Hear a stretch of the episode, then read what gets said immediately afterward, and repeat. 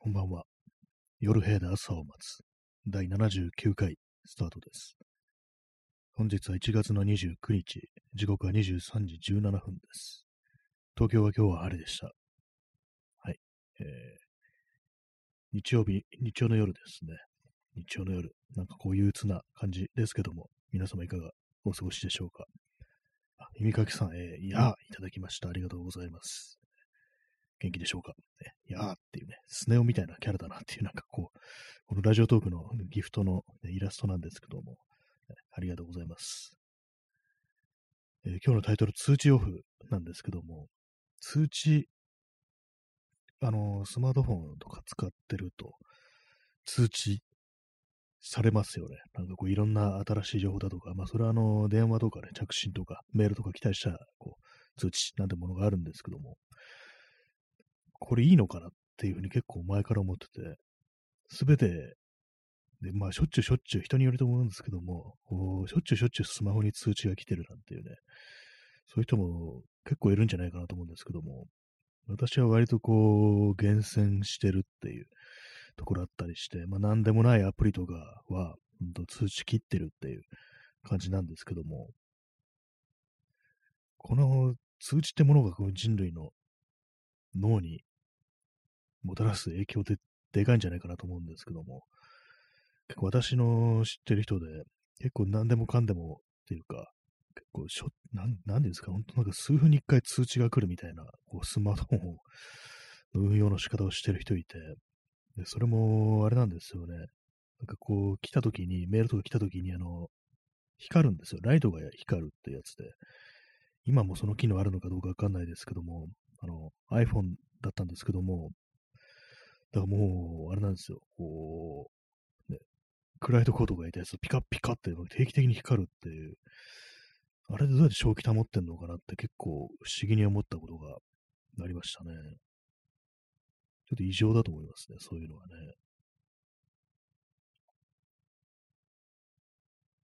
私、このラジオトークの通知切ってますからね、なんか、なんか鬱陶しくってっていうのは別に他の人の放送の通知が鬱陶しいんじゃなくって、こう、あれなんですよ。あの、この放送で始めると、上の方からバナーが降りてきて、で、こう、配信中みたいなのが出るんですけども、それがちょうど、なんていうんですかね、このラジオトークのアプリで、まあ告知をするために、ツイッターにね、こう告知をするためには共有ボタンを押そうとするんですけども、そのバナーが共有ボタンに、こう、かかるんですよ。上に乗っかっちゃうんですよ。で、こう、しばらく待たないと押せないっていうんで、それがあまりにもストレス溜まるんで通知切ってるっていう、本当それだけなんですけども、なんかこう、細かいところで結構、私はなんかこう、いろいろストレスを感じがちな人間なのかななんていうふうに思いますね。ちょっとなんかあのーね神経が過敏になってるのかもしれないですね。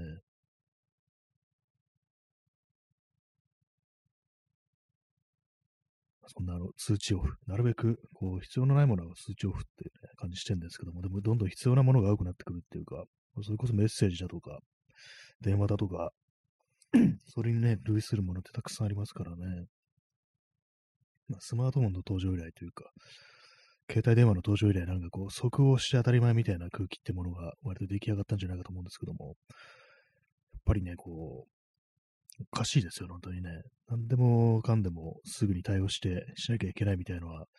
こう一回どっかでなんかこう、文明を破壊しなきゃいけないんじゃないかぐらいのことは私はちょっと思ってるんですけども、このまま行くつくところまで行ったら、ね、こう、まずいんじゃないかっていうね、こと思いますね。XYZ さん、わかるぞ、いただきましてありがとうございますね。ゾウさんですね。わかるぞっていうね。そうなんですよね。ほんとこう、携帯とかなくなればいいとまでは言わないですけども、でもなくなったらなくなってすっきりするかもしれないですね。たまにあの、こう、スマートフォンじゃなくてガラケーの人とやり取りしたりすると、結構時間かかったりして、時間かかるイコールそんなに急がなくてもいいってことなんですよね。だかちょっと新鮮なね、感じはしますね。こう、ね。結構お年寄りとかだと、メールとかもね、あんま使わないってことで、も電話でやり取りするっていう感じで、その電話にあんま出ないってなると、結構なんか、中1日、中2日ぐらいね、こう、やり取りに時間がかかるみたいなことがあったりして、ちょっと一瞬面倒だなって思っちゃい思っちゃうんですけども、いや、でもなんか、こう、これが本当に人間の姿なのかなと。まあ、本当に人間の姿だったら電話なんか使わないと思うんですけども、まあ、このぐらいの方がいいのかなっていうね、ちょっと思ったりしますね。えー、チャンツさん、おつおつのおつです。ありがとうございます。ね、こう、なんか謎の、謎のキャラクターが、おつおつってね、言ってるっていうギフト、ありがとうございます。はい。本当なんかスマートフォン、ね、どんだけね、急げばいいのかっていうふうにね、思いますよね、本当にね。え P さん、今来ました。で、遅れました。ありがとうございます。ね、5分、5分ちょっと経ってしまいました。ねまあ、そんなに大した話はこうしてないですけども。P さん、よろしく、ありがとうございます。よろしくお願いします。えー、今日さっきあの note、あのウェブサービスのノートですね、文章を書くサービス、ブログみたいなやつ、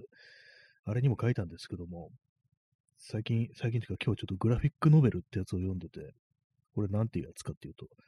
ニック・ドルナソという人のサブリナっていうグラフィックノベルを読んでました。さっきノート書いた時は読みかけだったんですけども、さっき読み終わりましたね。どういう話かっていうと、これアメリカが舞台で、でも一人の、こう、まあ、サブリナっていうタイトルにもなってるんですけども、サブリナという女性があの失踪する、行方不明になるというね、そこから始まるんですけども、そこからこう周りの人だとか、周りの描写ですね、ほとんどね。恋人だとか、妹だとかね、その友達だとかっていう、そう周りにいた人の、こう、がどうなっていくか、どうなっていくかっていうかね、そのね、こう、様子を描写するって感じなんですけども、結構これがなんていうんですかね、まあ、陰謀論的なものにこう人間がどんどん絡め捉えていってるって今のこうアメリカ社会のありようってものをかなりね、こうドライな感じでえぐり出したようなそういう内容ですね。結構まあ暗いですね。私なんか絵を見てもうちょっとなんかほのぼのした感じなのかなっていうふうに思ったんですけども、なんか最初から最後まですごいね、暗い感じだったんで、結構あれですね。結構この書いてる作者のニック・ドルナスという人も結構これ書いてる人だとか、出版前だとか、結構なんか精神的に不安定になったようなところとかもあったらしく、本当なんか自分の書いたものに一切、ポジティブなところがないっていうところになんか結構食らっちゃったみたいで、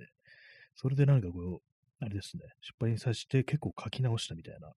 最初ね、あったこう残酷なシーンとかは、なんでちょっとマイルドに変えたなんていうね、なんかそういうことらしいです。まあ、確か2014年とか15年の、ね、こうに書かれたものだと思うんですけども、そんぐらいってもうあれでしたっけ？トランプ、ドナルド・トランプが大統領になるって時期でしたかね。なんかまあちょっと覚えてないんですけども、まあそういうようなね、こう、病んだアメリカみたいなのがすごくね、こう、陰謀論だとか、ね、そういうやつです。本当に。そういうものが結構ね、描かれてて、結構文章が多いんですよね、なんか。ね、結構ね、そう細かい字でずーっとなんかこう並んでるコマとかもあったりするんですけども、こうなんか、なんか、なんていうんですかね、そういうものに絡め取られるやばさみたいなとか、そっちになんか寄っていっちゃうこう人のなんか気持ちみたいなものも、なんかうっすらわかるような感じがして、ね、ちょっと怖い本でしたね、これはね。グラフィックノベルってやつは私は初めて読んだかもしれないです。まあ、コミックではないんですよね。カートゥーンとかもコミックとは言わずにグラフィックノベルという言葉を使うと。でしょうね。まあそっちの方がしっくりくるっていう感じがありますね。なんか漫画、外国の漫画っていうなんかそういう結構雑な表現で私ちょっと知っちゃったりしがちなんですけども、そういう言葉があるんだなと。グラフィックノベルとかね。まあ、アメコミとかそういうの私全然読んだことなくて、えまあ、前もそんな話しましたけども、バンドデスティとかなんかこう、メビウスとか、面白そうですね、みたいな話をなんか前にもしたんですけども、結構分厚いね、分厚くて大判の作品が多いですね。はい。ニック・ドルナソのサブリナでした。サブリナの話でした。たくさん絵を描くから大変だなと思いましたね。えー、耳かきさん、えー、映画やグラフィックノベルを見て感じるアメリカローカル特有の閉塞感ってなかなかきついなと感じます。あ、なんかありますよね。なんかアメリカって言ったら自由の国だとか、国土が広いだとか、で移動が自由であるみたいな、なんかそんなイメージって結構ありますけども、なんか閉塞感すごく感じますよね。こうこれはどの辺の話なのか、結構ね、雪が降るようなね、地域のあれなんで、描写があるんで、どこ何州なのかとかちょっとわかんないんですけども、まあ、地方ですよね、要は。アメリカローカル特有の閉塞感。これ何も、セリフも何もないコマとかで、ただ登場人物が立ってるだけみたいなのが結構あったりするんですけども、そこがなんか特有のなんか赤涼感というか、なんかこう、荒涼とした感じというか、なんというか、そういうね、なんか、な何かこう、その、隙間が埋められてないような、そういう感じっていうものをすごくうまくね、表しているような気がしました。私の中のその、結構殺伐としたアメリカとか、暗いアメリカっていうのは結構、前も話しましたけども、あの、藤原信也のアメリカ日記っていう作品で培われたというか、まあ、そういうイメージが出来上がったところがあるんですけども、この間、あの、藤原信也のね、こう、ちょっとややこしいんですけども、アメリカ日記じゃなくて、アメリカっていうね、こう、ハードカバーの本、これ古本で買ってきて読んだんですけども、これもね、ほんと全く同じような感じで、まあ、基本的になんかこう、やっぱ、ね時期は違うけれど同じような、こう、キャンピングカーでの旅をした時の、こう、ね、話を書いてあるんですけども、まあ、なかなかね、しんどいですね、本当に。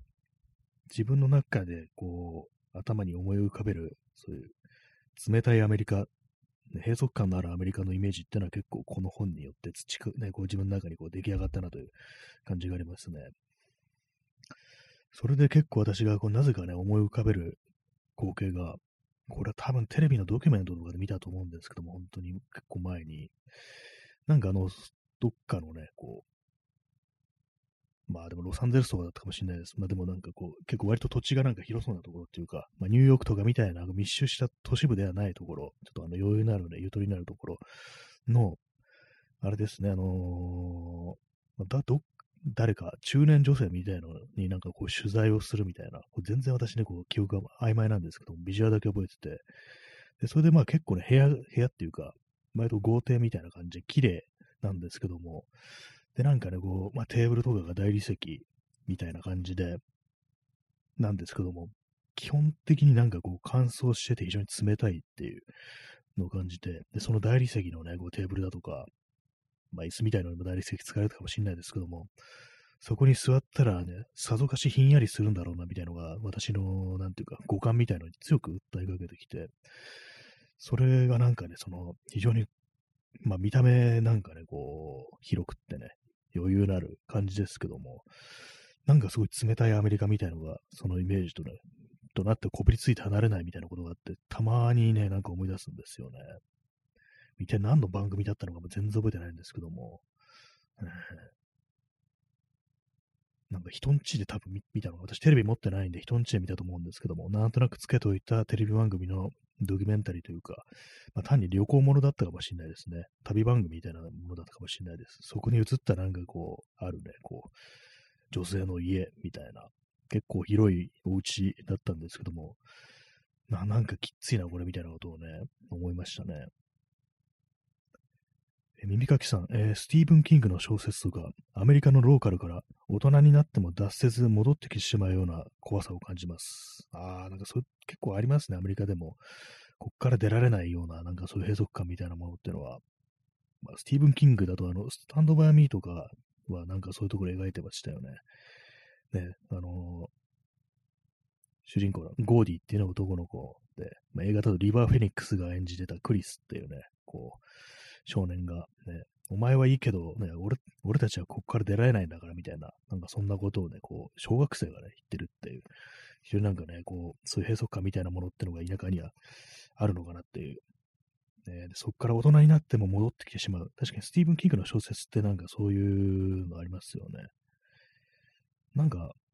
私あんまりよく知らないんですけども、イットっていう、あのなんかピエロみたいに出てくるやつ、もうなんかそういうような、なんか大人になってからまた戻ってきてしまうっていうのが、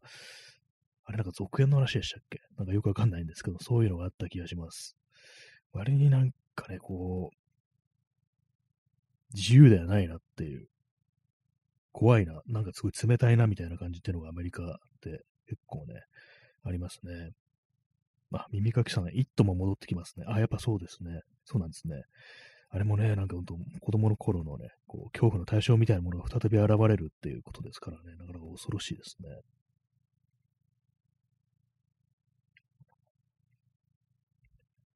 まあ、の国土の広さみたいなものが結構あったりして、で、まあ、特にあのね、砂漠地帯みたいなものがあるっていう、私のね、読んだその藤原信也のアメリカっていう本には、そこが書いてありましたね。結構ほんと何にもなくって、ひたすらなんかこう、砂、砂、砂みたいな、そういうところがあって、やっぱなんかそこをなんか延々と車で移動してるとだんだんおかしくなってくるみたいな、そんなことをね、結構書いてったりしますね。結構その砂漠は砂漠でも、他の中近東とかの砂漠と全然違うっていう中近東とかではもう砂漠で、まあ、環境的には厳しいんだけども、それでもなんか包み込まれてるような安心感があったけど、アメリカの砂漠っていうのはただひたすら氷をとしてて、例えるならあの宇宙に、宇宙空間に近いっていうなんかそういうことを書いてましたね。ほんとなんかこう、自然ではないっていうか、ほんとなんか、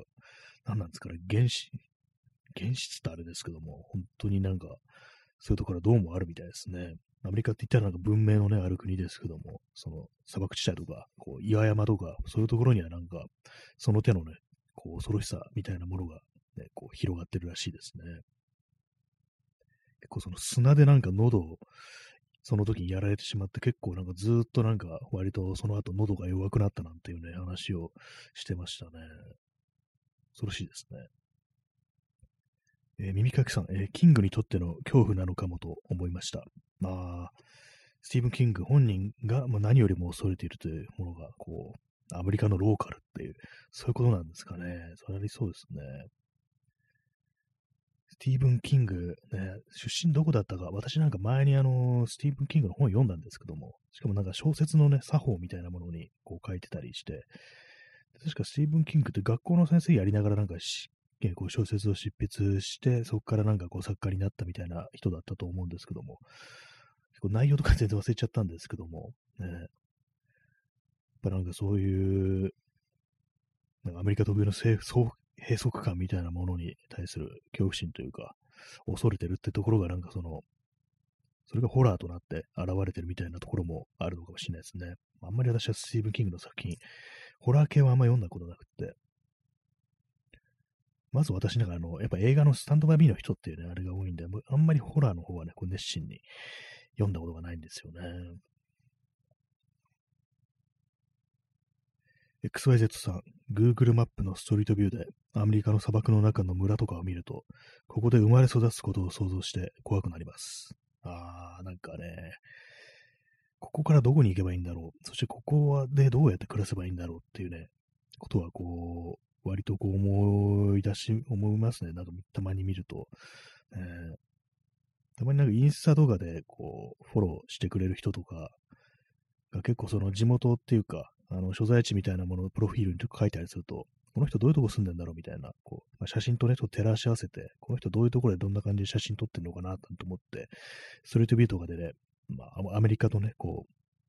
それこそ中西部とかの、そのね、地名とかをね、こう、入力してストレートビュー見てみるんですけども、なかなかね、こう、結構ね、ここに住むとしたらどんな気持ちになるんだろうっていうようなことはね、やっぱり思いますね。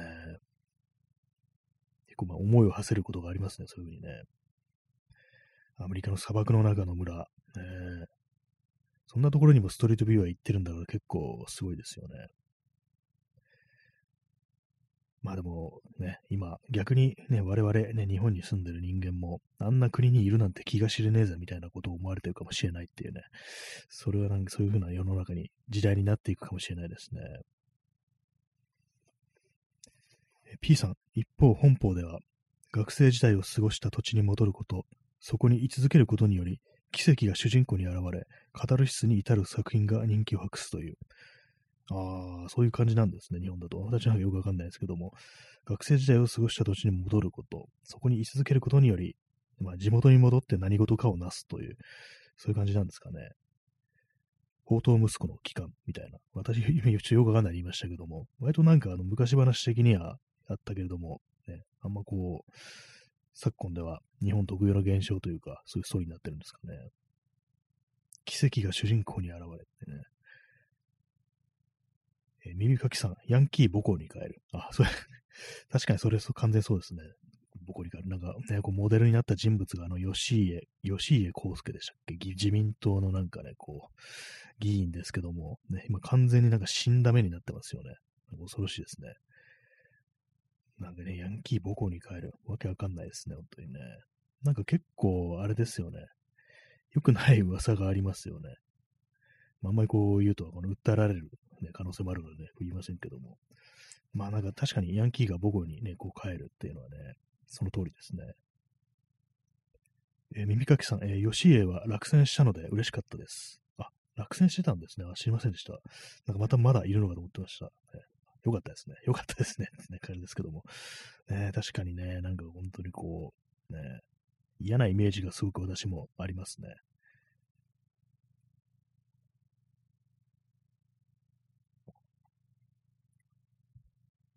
なんかアメリカの怖さみたいなね、なんかそういうものを語ってますけども、結構そうなんですよね。映画とか見てるとあんまりその辺のこと考えないで済むことが多いですけども、実際のあの国土の広さにね、で、中でね、こう、その活気になるところがどれだけあるかっていうね、ところですよね。で、まあ日本人がごちゃごちゃ言うんじゃないっていう感じかもしれないですけども、ね、まあ、この、ね、サブリナというグラフィックノベルを飲んで、なんかそういうちょっと空恐ろしさみたいなものをちょっと感じたなと、垣間見たなというね、感じがありますね。とりあえず大理石、大理石のね、テーブルと椅子がなんかね、ちょっと厳しい気持ちになりますね、なぜかね。あ、P さん、えー、30分延長チケットありがとうございます。その手のなんか、乾いたアメリカっていうね、そういうイメージとしては、あの、ポール・オースターの、ちょっと名前は思い出せないんですけども、タイトルが思い出せないんですけども、内容があの、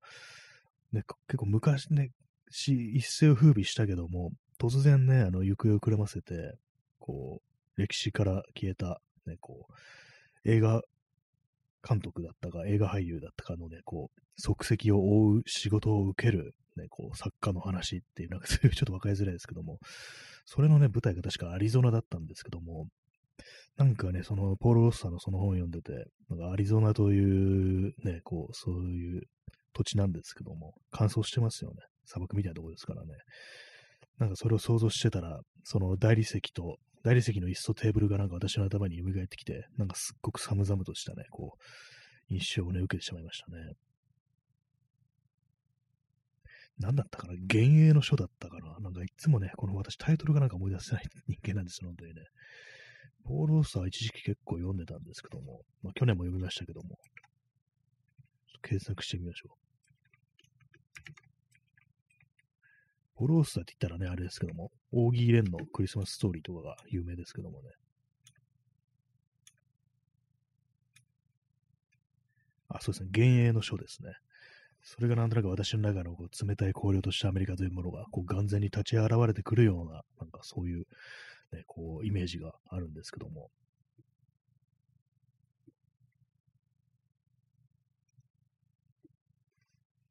はい、ねまあ、そういう暗いアメリカの話をしております。まあでもなんか特殊な、特殊な国なんでしょうね、本当にね。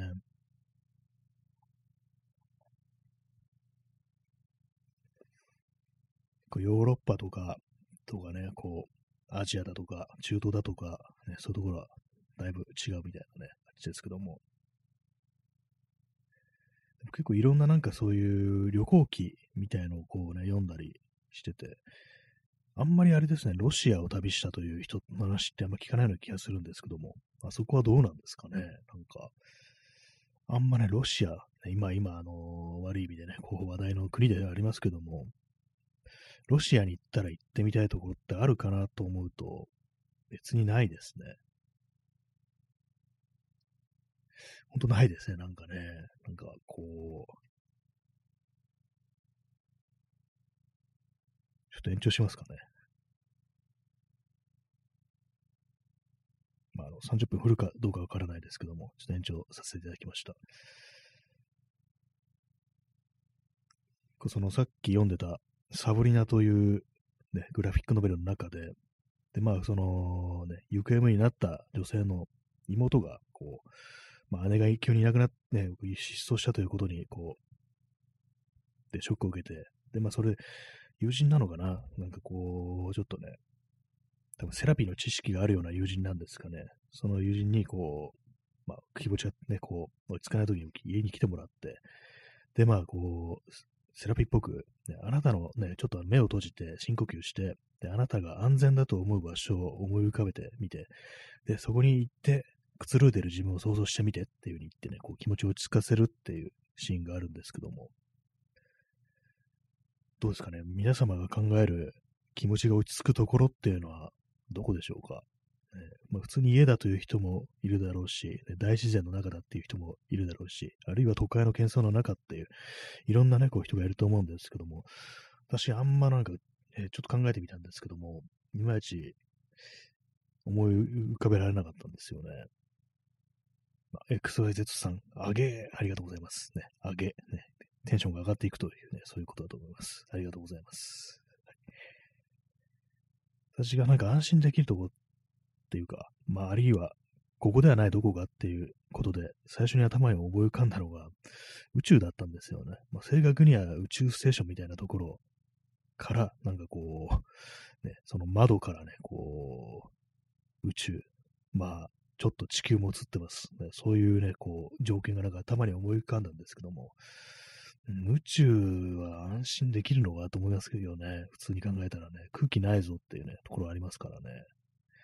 空気がないは、なんかね、たまにね、こう、隕石みたいなのがね、飛んできて、こう、船体に穴を開けるなんていうね、そういう映画でよくあったりしますけども、宇宙こそなんか本当に、一歩、ね、踏み出せば、ね、こう地獄みたいな空間のはずなのになぜか私の頭に思い浮かんだのが宇宙だったっていう。ね、まあ、それはあの宇宙ステーションという、こう、ね、そういう空間だからっていうことも、まあ、あるかもしれないですけども、まあ、地球上で、ね、こうなんだろうっていうね、えー、P さん、えー、シンと一緒に旅する宇宙。なんか、語呂がいいですね。これはあのね、安倍晋三ですね。安倍晋三です。ね、安倍晋三と一緒に宇宙を旅したら、でも宇宙空間にね、それであれですよ、本当宇宙ステーションにね、いくら嫌いな人間とはいえ二人きりだったら、それなりに仲良くするしかないですよね。ね一緒に旅する宇宙、それなりになんか楽しいんじゃないかっていうことをちょっと思っちゃったりする自分が少し嫌になりますね。宇宙ステーションってものも結構ね、ありますからね。その SF 作品の中において。宇宙船みたいなものも、本当クソでかいのもあるし、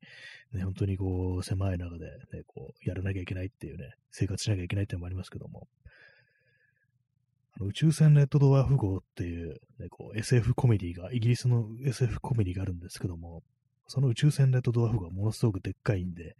人ね、二人だけだったらね、ほんとなんか、普通になんね、こう、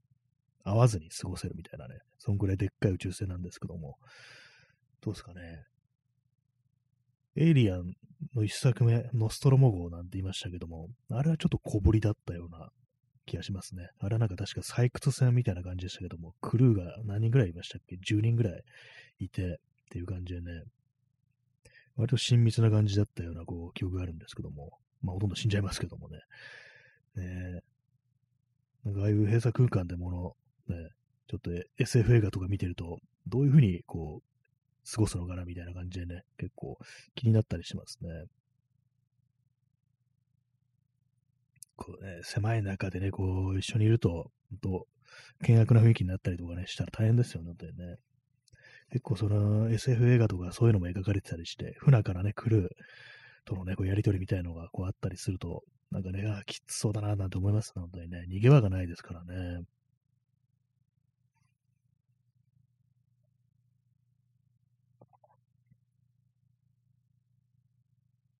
まあ、仲良くできればね、こういいんですけどもね。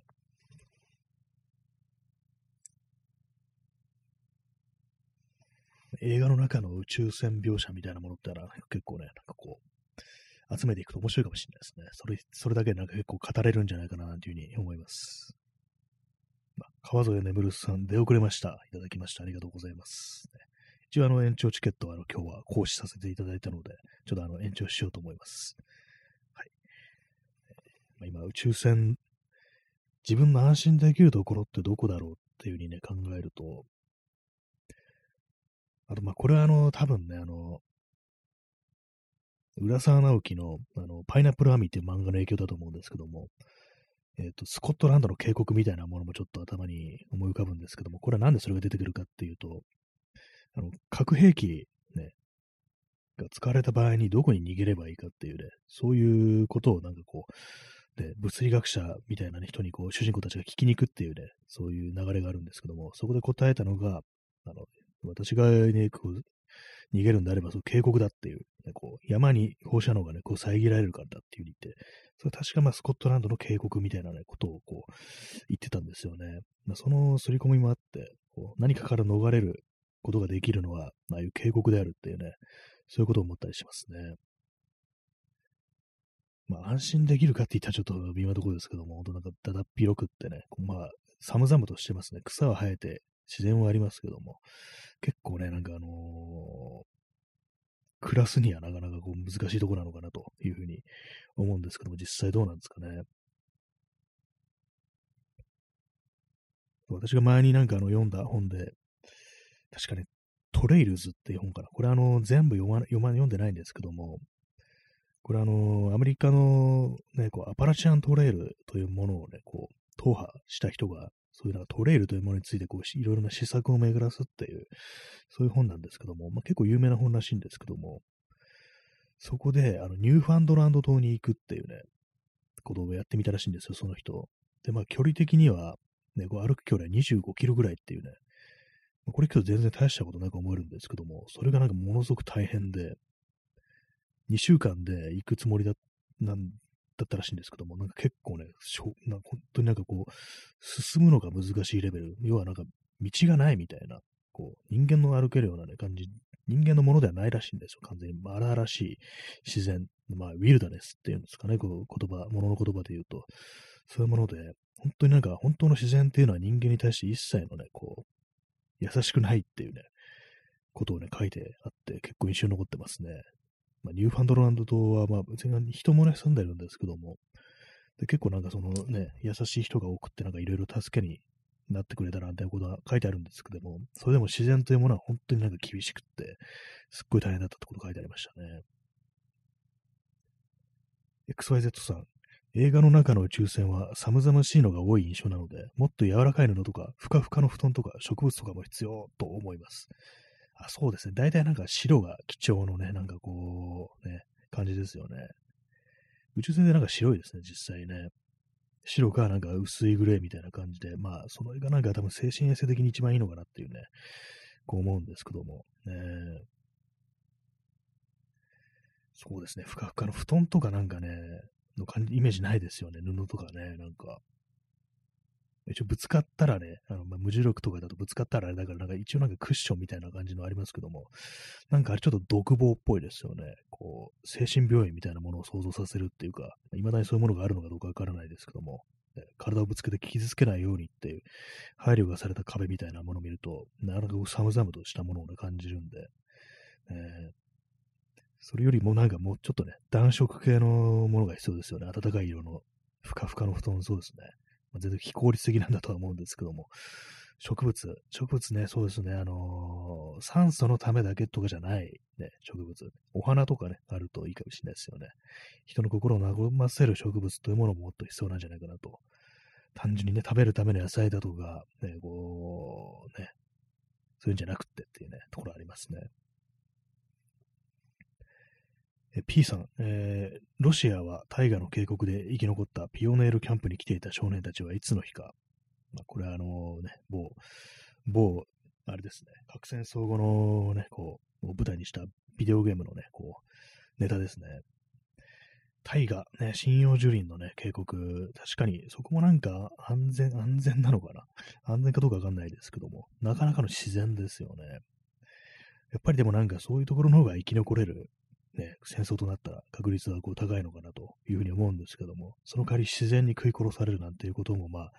ありえますからね、なかなかこう難しいところですけども、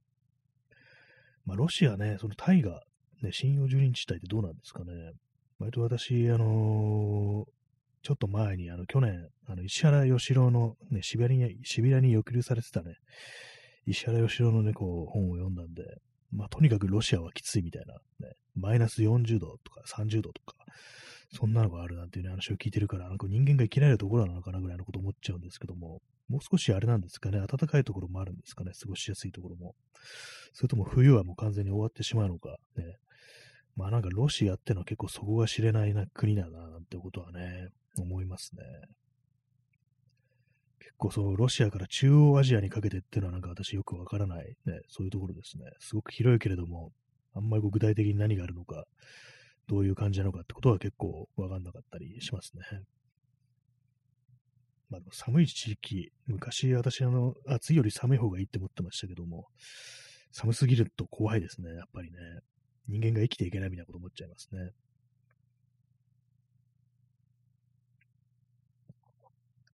かといって、砂漠も怖いし、なんていうね、贅沢ですね。まあそう考えると安心できるところっていうのはやっぱ気候がいいところなんですかね。まあスコットランドの渓谷はどんな気候なのかわかんないんですけど、結構冷涼っぽいですよね。通年ね、こう、涼しそうな感じで。冬とかはどうなんですかねあんま考えたことないですけども。ね、確か年間通じて、あれなんですよね。気温が安定してるっていうのは、赤道近くですよね。確か、あの、まあ、南アメリカで赤道に近い国で、なおかつ標高が高いところとかだと、結構年間通じて20度ぐらいで安定してるなんていうね、話をね、こう、ちょっと前に聞いたんですけども、どうなんですかね、涼しい、過ごしやすかったりするんでしょうか、よくわかんないですけども、まあでも前も話してましたけども、なんかこう、そういう標高の高いところにある都市の方が、なんかこう、文明が崩壊するようなことがあった時に、ね、最後まで残りそうな、なんとなくそういうイメージがありますね。まあ、ある程度下界から遠ざけられてるっていう、そういう条件だとか、あと、まあ、あれですよね。ちょっと気温がなんか低いとウイルスが活性化しないみたいな、なんかそういうのもありますね。えー、XYZ さん、イギリスは偏西風で割と暖かいみたいな話を聞いたことあります。ぼんやりとした記憶。ああ、じゃあ結構割に過ごしやすいところもあるんですかね。割となんか夏はなんか結構ね、涼しくていいっていうね、話を聞きますね。20度台、なんかね、そんなあの上がらないってことで、まあ最近どうかわかんないですけどもね、気候変動とかでもしかしたら暑くなってるかもしれないですけども、まあ雨が多いっていうのがまあちょっとあのネックかもしれないですね。ですね。どうなんですかね。なんか私の中であのね、ヨーロッパでも西の方、なんかスペインとかポルトガルとか、なんかああいうところってちょっといいのかななんてことを、ね、思ったりするんですけども、まあ、でも暑いかもしれないですね。フランスとかなんか結構暑いっていうね、まあ、これはあのー、ね、気候変動のせいかもしれないですけども、ね、でまあそういう、もともと涼しかったところはエアコンもあんまなくって、で、夏になってこう34度とかそういう日々が続くと結構死人が出るみたいな話をね、聞いたことがあるんですけども、結構ヨーロッパの国、たまになんか、特にフランスとかすごくね、暑くなるっていう、なんかそういうのがなんかこう、毎夏、ね、聞くような、そんな印象はね、ありますね。まあね、こう全然旅行とかね、こうしない私がなんかこんなこと言ってもね、ちょっと、ね、あれなんですけども、絵空事なんですけども、でもなんとなくね、どの国が過ごしやすいのか、どこの国だったら自分は安心できたりするんだろうかなんていうことはね、ちょっとたまに考えたりしますね。まあ、ね、まあ、これなんでこんなしてるかっていうと、あの、自分の安心できるところっていうのはどこだみたいなね、そういうことをね、思ったという感じなんで、まあ、なんですかね、私、今、Google マップでね、こう地図を見てるんですけども、どうなんでしょうかね、なんかね、こうあんま思い浮かばないですね。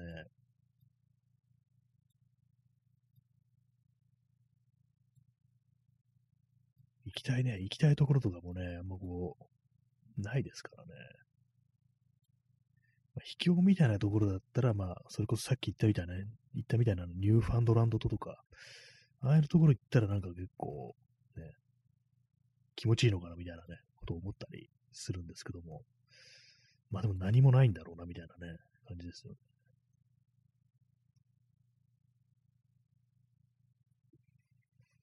コーヒーを飲みます。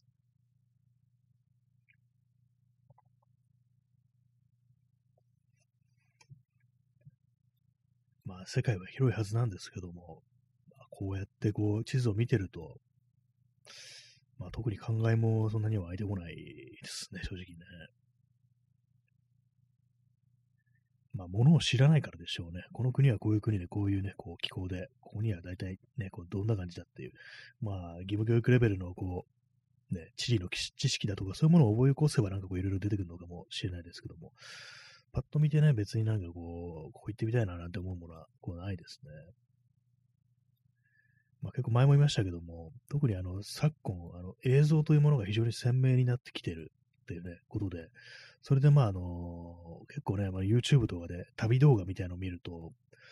なんか結構幻想みたいなものがね、こう入り込む余地がないなっていう、まあ、すごくね、こう自分の目で見てるみたいに、ね、こう精細な映像、ね、こう滑らかにね、こう動いてるっていうね、特にまあね、あれですよね、こう POV、ね、パーソンオブビューっていうね、こうこうまるでこう自分がそこに歩いてるような感じで、こうね、カメラを構えて、こうそういうものをこうね、映像として残してる人っていうのね、そういう動画を見ると、なんかこう、まあ、言ったはいいけど、だいたいあの動画で見た通りだなみたいにね、こう、確認をするだけっていう風になっちゃわないかなってこと思うんですけども、まあ、視覚的にはそうですね。あとはま空気ですよね。こう、まあ、匂いというものは本当伝えられないから、ね、こう、それがすごく重要だなんていうね、まあ、これも、まあ、藤原信也がね、こう言ってたんですけども、そういうものを求めるっていうね、感じになりますよね。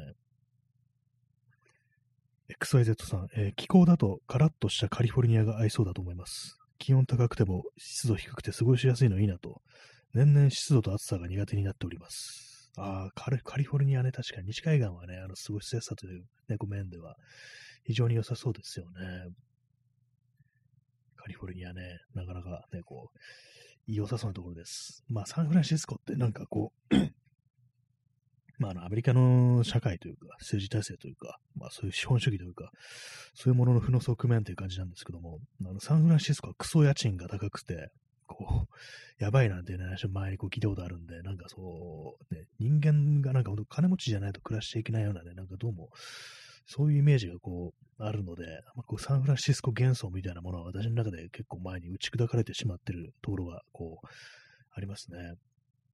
まあ、気温ね、あの気候はね、ほんと良さそうですよね。サンフランシスコ。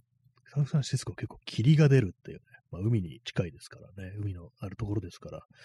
霧が出るなんて言いますけどもね、なかなかそういうの幻想的なね、こう風景で良さそうだなと思うんですけども、サンフランシスコなんか結構街中に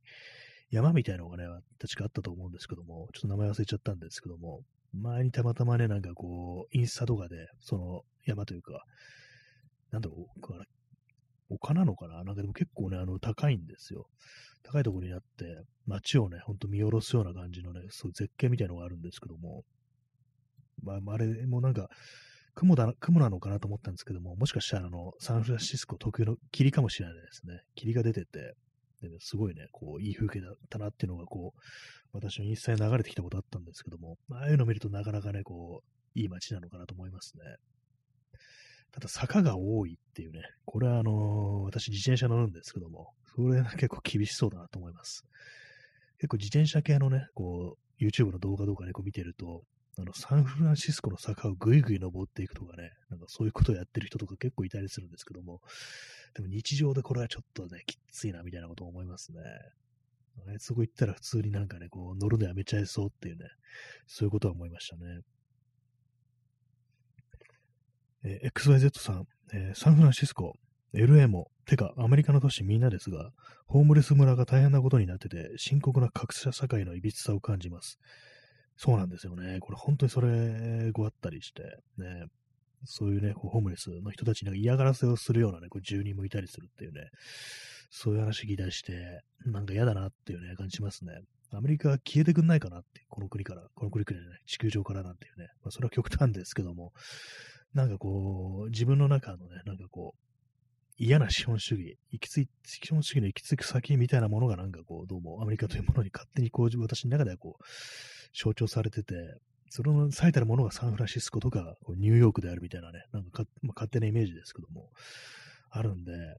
なんかね、こう、今じゃもう全然こういいイメージというものはこうないなというね、ことは思いますね。そうなんですよね。すべてやっぱあの資本主義が悪いなんていうことはどうしてもこう思ってしまいますね。アメリカにあんなたくさんの人間がいるってのは、なんか正直信じられないようなところがあったりして、なんか割とこう非人間的な国であるっていうね、まあ、これもさっきね、もう言いましたけども、その藤原信也のアメリカっていうね、なんかこう本でも、結構その非人間的であるみたいなことがすっごく出てきてて、まあなんか、まあこう違法人の目だからなのかもしれないですけども、住んでる人たちもね、あ、る程度そういうふうに思ってんじゃないかなみたいなね、ことらしいんですよね。まあそういう何かその空虚さみたいなもので、こう国が出来上がってるから、こう、スターという偶像が必要とされるとか、そういうこと書いてあったりして、で、不意にね、こう、そういう中でね、こう、出会う親切みたいなものがすごくね、こう、身に染みてね、ありがたく思えれるっていうね、そういうことがね、どうもあるらしいですね。アメリカは本当よくわかんないですね。さっきはロシアわかんないって言っててね、今度はアメリカわかんないっていう、ね、まあ、全部の国がわかりません。人間がわかりません。文明がわかりませんっていう感じですね、本当にね。もうね、あれで世界地図を見てても何のときめきも感じないというね、感じです。そんなところですね。またなんかちょっとネガティブな感じになっちゃってますけども、ね、まあでも、地球上に今はなんか本当にもう、秘境なんてものはないっていうね、こう話を聞きますね。本当なんか、大大抵のところに人間が住んでるんだなって考えると、ちょっと不思議な感じしますよね。本当こう、ロシアのシベリアみたいなね、ものすごく寒いところにも人が住んでるっていう、ね、人間の生存に適してない土地にも人間がいるっていうふうに考えると、なんかこう、気が遠くなるような感じになりますね。ねやっぱりあと、ロシア広すぎっていうね、それは思いますね。まあ、中国も外広いですけどもね。本当に広いですね。本当に広いですねってあれですけどもね。えー、P さん、えー、スモーカーズフォレスト。ああ、それ何でしたっけ？スモーカーズフォレスト。初めて聞きました。よ聞いたような気がします。何か元ネタがあるんですかね。まあ、この放送でなんかこう、よくわかんないネタが出てくると、大体あれなんですよね。あのー、ね、フォールアウト、フォールアウトネタだったりするんですけども、ちょっとスモーカーズフォレスト、ね、ちょっと思い当たらないですね。煙を、煙じゃないや。喫煙者の森。すぎですね。まあ、大麻かもしんないぞっていうね、スモークと言ってもっていうような感じですね。まあ、自分が安心できるところっていうのはなんかこう地図を眺めてても、そういうものは頭に思い浮かんでこないですね。自らの頭の中、心の中にあるっていうね、そういうことなのかもしれないですね。私はなぜ宇宙をね、こう、思い浮かべたのか、ちょっと謎ですけどもね。割とこう、宇宙というか、なんか映画とかでロケット発射するシーンが割と好きなんですけども、それはあのなんかロケットがすごいっていうのよりは、そのなんか、そのね、星の大気圏から離脱して、ね、どっか別の場所を目指すというところに、なんかちょっとね、あの、ぐ、なんか、ね、まあ、この、その言葉で、ね、短く説明するような感じですけど、エモいなっていうね、なんかそういうことを結構感じたりするんですけども、映画で言うとね、あれですね、あのー、あれですね、ガタカっていう映画で、のね、あの、発射シーンがね、こう、すごく好きで、私はたまになんかこう YouTube とかでそのシーンをこう見たりしますね。なんかロケットで、でこうどっかにね、その星が離れて旅立つっていうね、そういう描写が結構好きですね。と、あれですね、あの、ビデオゲームなんですけども、あの、サブノーティカっていうね、これあの、まあ、前も話話しましたけども、あの、海洋、未知の海洋惑星に、こうね、自分の乗ってた宇宙船が墜落して、そこから脱出しようとするっていうね、そういう内容のね、ゲームなんですけども、まあ、最終的にそのロケットでね、こう、その星を離れるっていうね、こう、エンディングなんですけども、それもなんか私はすごく好きで、たまにこう YouTube でね、こう、動画をなんかこう、ね、見たりしますね。なんかケーキをね、こうパチンパチンってやってこうチェックしたり、ね、してるっていうね、なんかそういうシーンが割とこう、好きだなっていう気がしますね。えー、P さん、えー、雲が煙のように立ち込めていて、その詳細がわからない土地、大長編ドラえもんより、あ、ドラえもんネタだったんですね。ああ、なんかちょっと記憶ないですね、ドラえもん。全部はまあ私もさすがに見てないんで、ドラえもんの長編。そういうのがあるんですね。雲が煙のように立ち込めていて、まあ、常に雲に追い隠されてるって感じなんですね。確かにね、雲でもね、全然視界はね、視界は悪いですからね。でもそこにそういう中にも、こう、誰かね、こう何か、こう、生命というか文明があるなんていうね、そういうところがあるっていうね、考えると、だから、夢のある、ね、話ですね。XYZ さん、ね、マイナス40度で暮らすロシアとか中東、過去、中東の砂漠過酷すぎですね。夏暑く、冬寒いとか、100年前、1000年前もそこで人が暮らしたのすごいですよね。どうやって。そうですね、ほんとマイナス40度とかね、絶対無、そこは人間が住むとこじゃないでしょみたいなね、こと思いますからね。中東ね、中東の砂漠もそうなんですね。夏暑く冬寒いっていう。ね、私もなんか子供の頃なんかね、そう、漫画とかで、なんか教育漫画、学研の漫画かな。なんかそういうので私見た覚えあるんですけども。冬に、ね、冬じゃない、あの、ね、夜に、あの、あれですね、こう、置いておくと、あの、水とかなんかね、こう、置いておくと、入れたコップとか置いておくと凍るってね、なんか話を聞いたことあったりして、で、夏は、夏じゃないや、昼間結構暑いなんていうね、なんかもう、月かって感じですよね。月もなんかそういう感じで、あの温度のあれが、大気がないからね、結構厳しいなんて話を、厳しいというか、ものすごくね、こう、寒暖差とか、気温、温度差がなんかすごいなんて話を聞いたことありますけども、ね、中東の砂漠、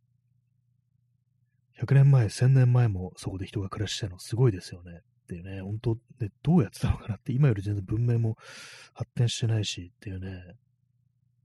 人間は適応するのかなっていうね、思いますね。そう考えるとね。まあ、藤原信也によれば、あの、こう、ね、中東の砂漠はなんかこう、過酷であってもなんかどっか包み込まれてるような感覚があるなんて書いてありましたね。アメリカの砂漠にはそれがないっていうね。なんか何かが違うんでしょうね、やっぱりね。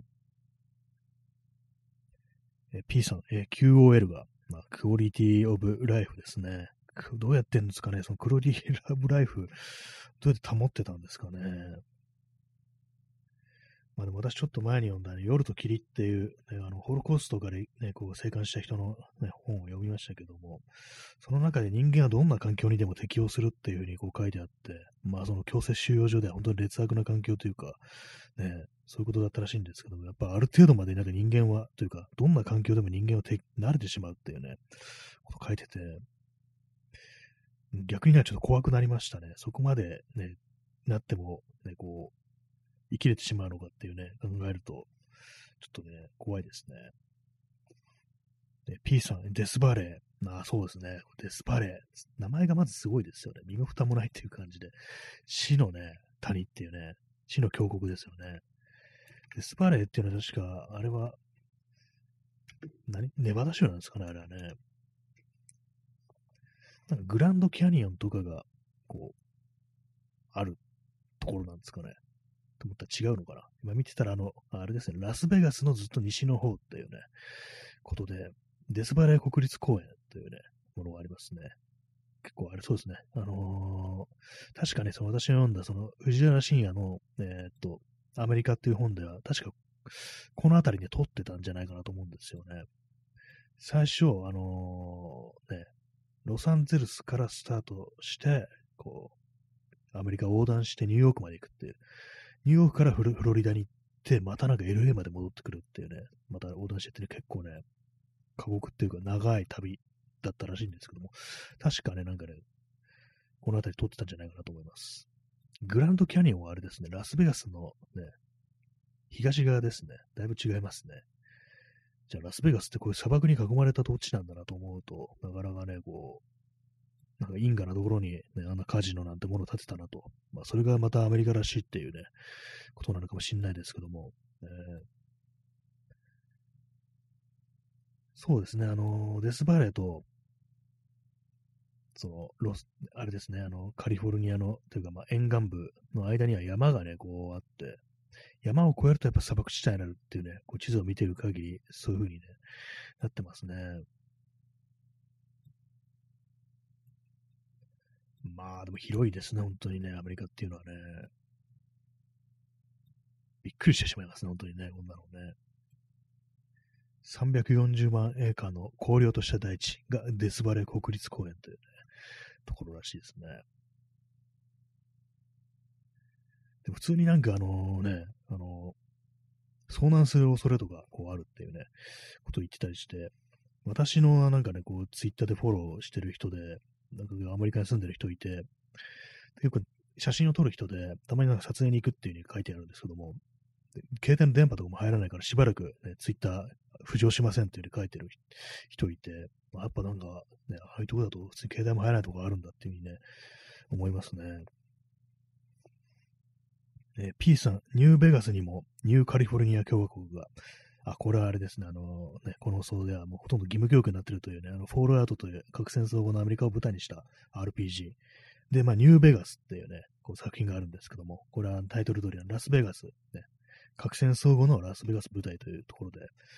で、ね、そこにね、そのニューベガスに登場するのが、ね、新カリフォルニア共和国っていうね、ニューカリフォルニアリパブリックっていうね、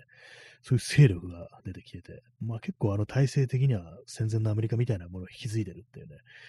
そういうようなね、こう勢力なんですけども、まあそういうね、いろんなね、こう勢力が現れて、それとどうね、それどに、どこに味方して、ね、どんな風にこうストーリーを展開させるかっていう、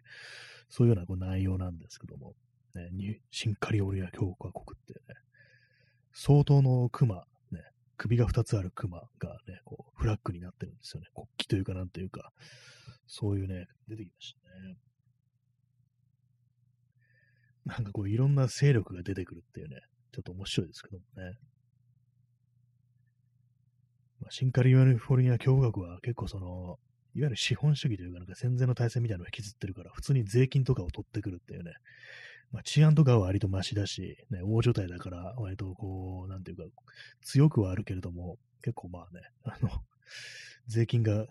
と税金取られるっていうね、なんかそんな描写がありましたね、普通にね。あんまりこう自由な感じじゃなくなるっていうね、そんないい描写でしたね。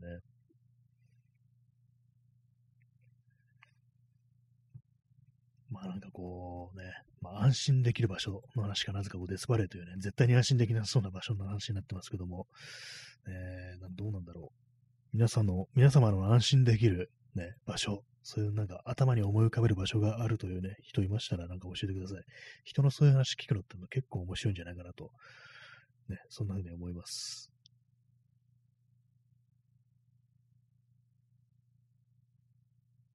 ね、まあなんかこう、いろんなね、こう場所だとか国だとかね、街だとかありますけども、ね、今いる場所が一番いいっていうわけでもなく、まあどこかにね、なんかもっといい場所があるなんていうふうにね、まあ行ければいいんですけどもね、そういうところにね、なかなかそういうわけにもいかないぞというところがあり、なんかどうもね、こう、ね、そういうことアメリカのね、こう中西部とか砂漠地帯じゃないですけども、ね、俺はここから出られないみたいな気分になっちゃう、そういうのところがね、ちょっとね、ありますね。なんかまたダウナーなね、こう話をしちゃってますけども、ね、まあ、でもなんかこう自分の安心できるところってのを頭に思い浮かべてみるっていうのは悪いことじゃないのかなと思いますね。なんでというか、こう一つ慰めになるというか、そういうところもあるっていうね。まあ自分の、ね、想像の中であれ、空想の中であれ、そういうものを持っておくっていうね。いわゆる聖域、サンクチュアリみたいなものを持っておくっていうのは悪くないことなのかもしれないですね。分かったようなことを言ってね、なんかこうね、締めようとしてますけれども、ね、まあ、皆様の、ね、こう安心できる場所が見つかること、また今いる場所がね、なんか安心できる場所であることをね、こう願ってやまないというね、そんな感じの放送でございます。ね、私はこういうところが、ね、一番頭に浮かんできますというね、そういうものありましたら、なんかあの、お便りとかコメントとかで教えていただけたらなというふうに思います。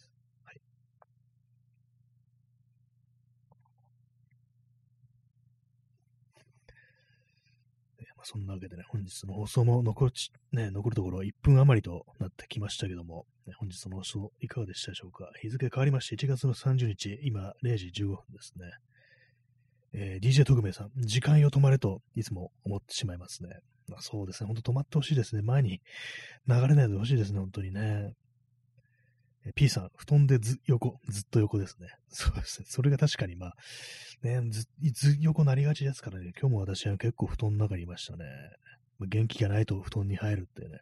感じでね、まあ、良くない兆候かもしれないですけども、でも布団しかないっていうね。えー、P さん、時間よ止まれと矢沢も言ってる。ね、言ってましたね。歌ありましたね。あんま歌詞読んだことないんで、後でチェックしてみようかな。どういう内容だったかなっていうね。まあ多分、まあ女性のことを歌ってるんでしょう。というね、そんな、こう予感がします。はい。そんなわけで、えー、本日もご清聴ありがとうございました。ね、78回目かな？忘れました。ねそこんな感じで、えー、終わりたいと思います。それでは、さよなら。